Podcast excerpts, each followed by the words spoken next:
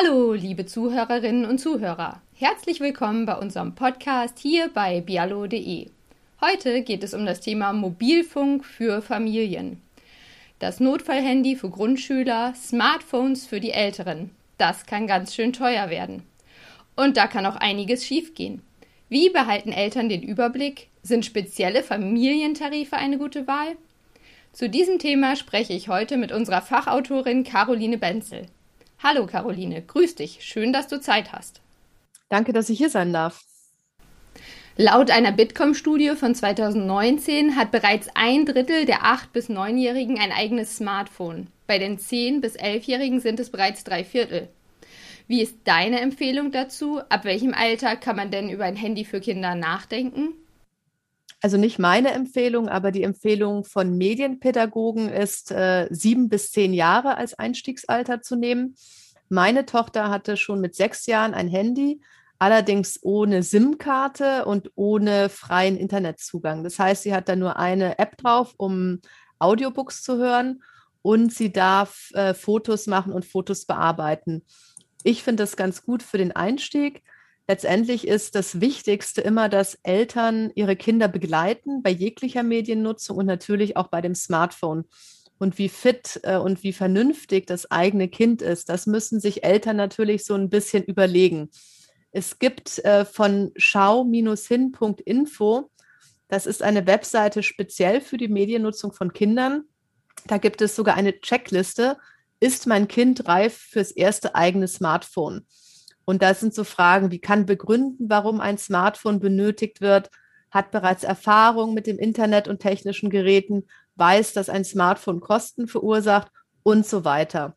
Und davon sollte man äh, das so ein bisschen abhängig machen, ob mein Kind das kann und sich jetzt nicht unbedingt davon beeinflussen lassen, dass die beste Freundin jetzt schon ein Handy hat. Wenn Eltern jetzt über das Handy für die Kinder nachdenken, braucht es dann gleich ein iPhone oder gibt es auch spezielle Modelle für Kinder? Das ist natürlich wieder den Eltern überlassen, was sie ihren Kindern kaufen wollen. Ich persönlich finde es ganz charmant, äh, den Kindern ältere Geräte zu geben. Und wenn ich ein altes iPhone habe, dann gebe ich meinem Kind halt ein altes iPhone. Und wenn es ein anderes Gerät ist, dann eben ein anderes Gerät. Kindersmartphones ähm, finde ich schwierig ähm, meistens sind das so spezielle Kinderhandys, also nicht unbedingt Smartphones, die sind sehr stark eingeschränkt. Das sind, sind dann eher so Geräte mit irgendwie einem Notfallknopf oder so. Aber ganz ehrlich, die heutigen Kinder, also schon Dreijährige, können ein Tablet bedienen. Da würde ich dann lieber später mit der Smartphone-Nutzung anfangen, diese gut begleiten und ihnen dann ein normales Smartphone geben. Und man kann ja immer Jugendschutzfunktionen auf den Geräten aktivieren oder auch spezielle Apps äh, raufspielen. Da braucht man nicht äh, unbedingt ein spezielles Kinderhandy. Was anderes sind, ähm, was viele Eltern jetzt ganz gerne machen, sind solche Smartwatches für Kinder, also so Notfalluhren, wo die Kinder dann ähm, draufdrücken können und die Eltern anrufen oder wo die Eltern die Kinder orten können. Ob man diese Ortung von Kindern jetzt gut findet oder nicht, sei mal dahingestellt.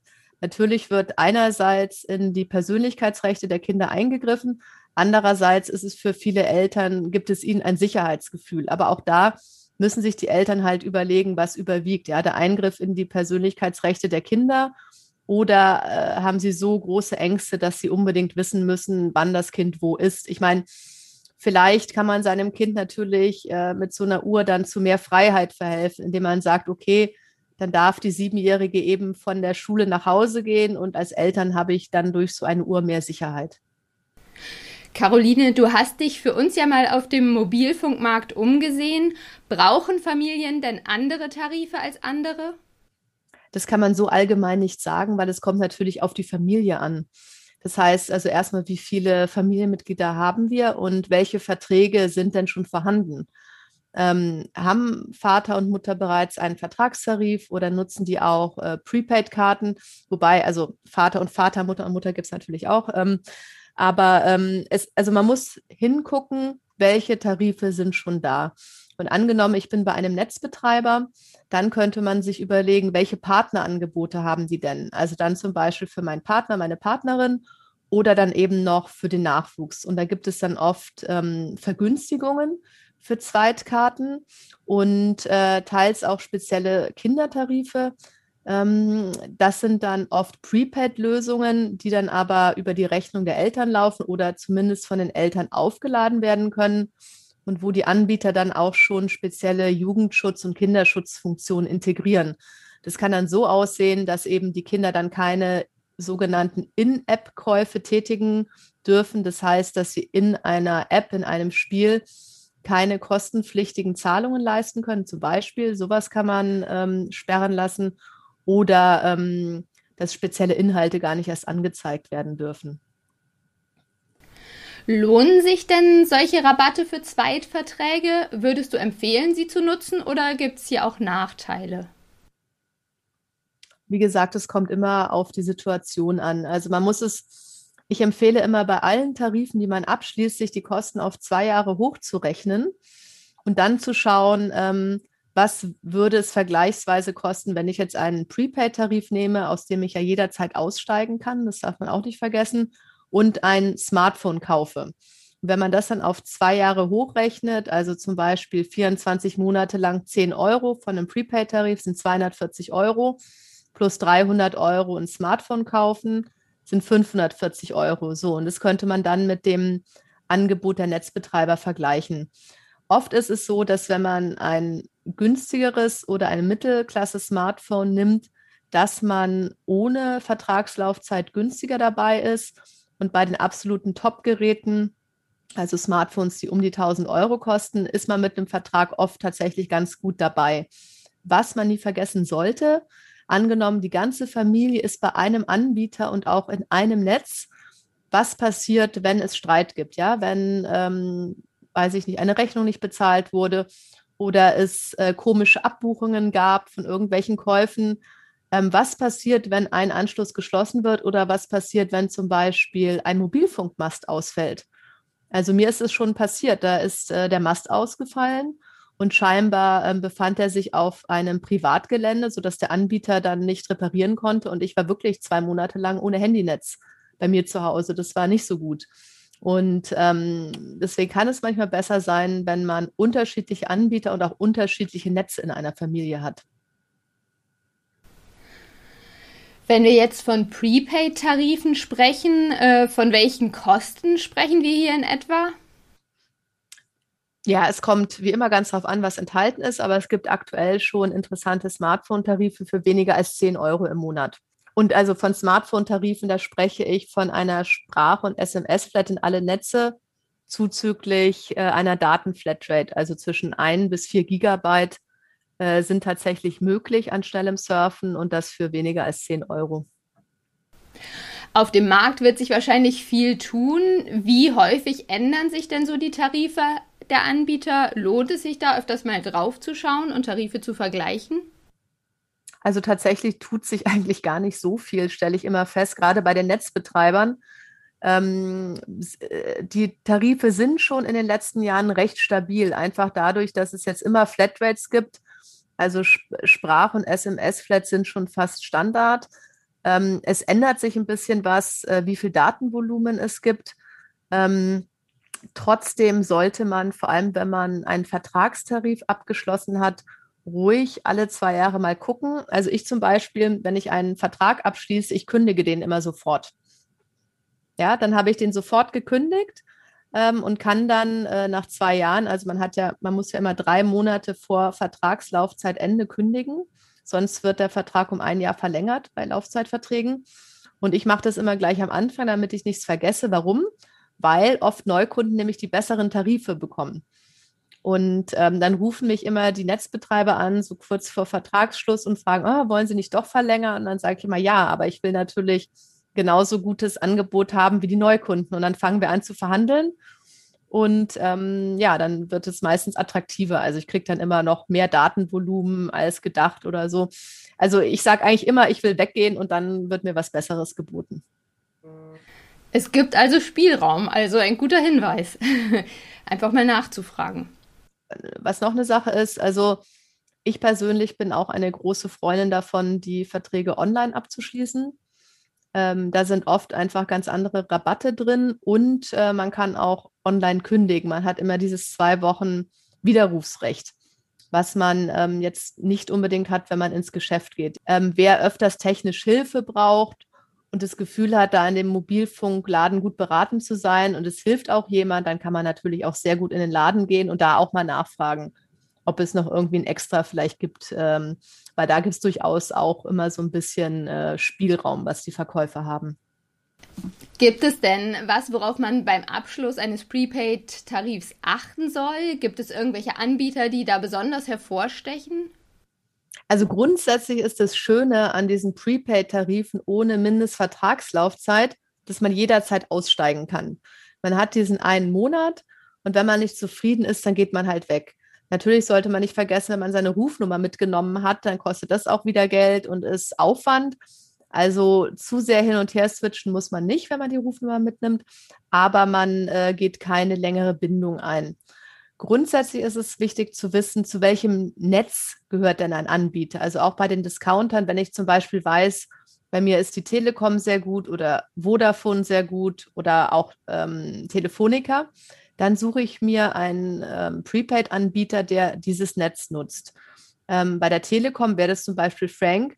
Frank, ähm, die haben eine Flatrate für aktuell 10 Euro im Monat was sehr gut ist. Und man kann den Tarif nur über eine App steuern. Das muss man natürlich wollen und gut finden, aber es ist sehr praktisch. Für wen das nichts ist, es gibt noch einen anderen äh, Telekom-Discounter, das wäre Kongstar.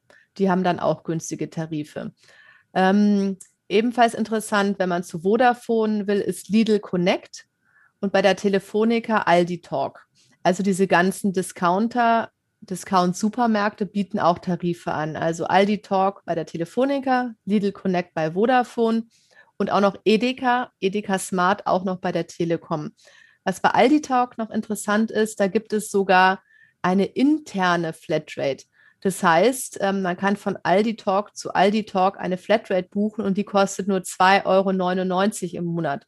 Das heißt, wenn jemand jetzt wirklich nur innerhalb der Familie anruft, dann könnte man auch so einen Tarif nehmen und hat dann zum Beispiel diese Grundkosten von drei Euro pro Monat. Ähm, sowas lohnt sich natürlich nur, wenn wirklich so telefoniert wird und nicht anders und nicht noch äh, große Datentarif oder so dazukommen. Dann wäre man wieder mit einem klassischen Smartphone-Paket besser beraten. Und gibt es eigentlich auch solche Prepaid-Tarife speziell für Kinder? Ich habe keine Ahnung. ähm, also es gibt immer wieder Tarife, die speziell für Kinder angeboten werden, die verschwinden allerdings auch immer wieder. Also alle Tarife kann man einfach nicht kennen, aber letztendlich ähm, braucht man das auch nicht. Ja, es gibt spezielle Prepaid-Tarife für Kinder, nämlich bei den Netzbetreibern. Da, wenn man äh, als Elternteil schon einen Vertrag abgeschlossen hat, dann kann man einen zusätzlichen Prepaid-Tarif äh, für die Kinder abschließen. Und zwar zum Beispiel bei der Telekom. Da gibt es die Family Card Kids und Teens. Die ist nur einen Monat gültig. Und ähm, bei O2 gibt es den Free Starter Flex, ähm, auch für einen Monat. Das kostet 4,99 Euro. Bei Vodafone ist es so, da müsste man auch für die Kinder einen Laufzeitvertrag aktuell abschließen. Aber sowas kann sich natürlich immer ändern. Mal unabhängig vom Tarif, hast du Tipps für Eltern, worauf sie achten können, dass ihre Kinder nicht versehentlich hohe Kosten verursachen? Ich denke da zum Beispiel an unbeabsichtigte Abschlüsse von Abos oder In-App-Käufe. Am besten sollten Eltern ähm, sich die App Stores anschauen und da die Jugendschutzeinstellungen nutzen. Bei diesen speziellen ähm, Kindertarifen von den Netzbetreibern sind solche Funktionen oft schon enthalten. Und zusätzlich kann man natürlich auch ähm, spezielle Jugendschutz-Apps herunterladen. Was ganz gut ist bei manchen Prepaid-Anbietern, ist es ja so, dass dann auch kein Geld mehr ausgegeben werden kann, wenn kein Geld auf der Karte ist. Und damit geht dann auch ein In-App-Kauf nicht. Aber ähm, das Wichtigste ist grundsätzlich, wenn man seinem Kind ein Handy in die Hand gibt, dann sollte man mit seinem Kind in Kontakt bleiben und das auch erklären. Ja, also die meisten Kinder verstehen ja, was Geld ist was Geld kostet. Also meine Kinder wissen ganz genau, dass ich arbeite, um Geld zu verdienen. Und wenn ich ihnen jetzt zum Beispiel einen Film kaufe, den sie sich im Fernsehen anschauen äh, dürfen, dann wissen sie, das kostet Geld. Und sie würden das nie alleine buchen, sondern sie fragen mich, dürfen wir denn das jetzt bezahlen? Und dann sage ich ja oder nein. Und dieses Verhältnis muss man natürlich mit seinen Kindern haben, auch wenn die äh, ein Smartphone nutzen. Den größten Fehler, den Eltern machen können, ist ein technisches Gerät einfach zu übergeben und sich dann nicht weiter damit zu beschäftigen. Ich meine, In-App-Käufe ist ja das eine. Meine Güte, dann hat man mal eine Rechnung von 10 oder 100 Euro. Ja, aber wenn Cybermobbing passiert oder sich Pädophile an die Kinder ranmachen, das sind Probleme. Also deswegen ist es so wichtig. Also das Internet hat viele Chancen und es gibt viele schöne Kinderseiten, es gibt Kindersuchmaschinen, es gibt Startseiten für Kinder, aber es ist natürlich auch gefährlich. Also äh, Kinder schicken sich untereinander schlimme Nachrichten, es werden Pornos herumgeschickt, das passiert schon bei den Kleinsten. Und wenn die Eltern das nicht merken, weil sie äh, sich dafür nicht interessieren, das ist das größte Problem. Also ich finde jetzt die Handyrechnung, die ein bisschen erhöht ist, nicht so schlimm wie die anderen Gefahren. Die Kosten sind der eine Aspekt. Nutzen Kinder Smartphones, sollte an erster Stelle aber natürlich das Thema Sicherheit stehen. Mit einem Smartphone steht Kindern die ganze Welt des Internets offen. Unerwünschte Inhalte, Mobbing. Wie können Eltern ihre Kinder schützen? Das Wichtigste ist immer mit seinen Kindern im Gespräch zu bleiben. Also man darf einem Kind kein technisches Gerät übergeben, mit dem es Zugang zum Internet hat und dann die Hände in den Schoß legen und nichts mehr machen. Also man sollte tatsächlich mit seinem Kind üben, ins Internet zu gehen, kinderfreundliche Seiten zeigen, immer im Gespräch bleiben, auch merken, wenn sich das Kind vielleicht verändert, ja, wenn es komische Nachrichten vielleicht bekommt. Man muss da als Eltern einfach sehr feine Antennen haben für Gefahren, die vielleicht manchmal nicht so offensichtlich sind. Und ähm, das gilt zum Beispiel auch für die Nutzung von sozialen Netzwerken.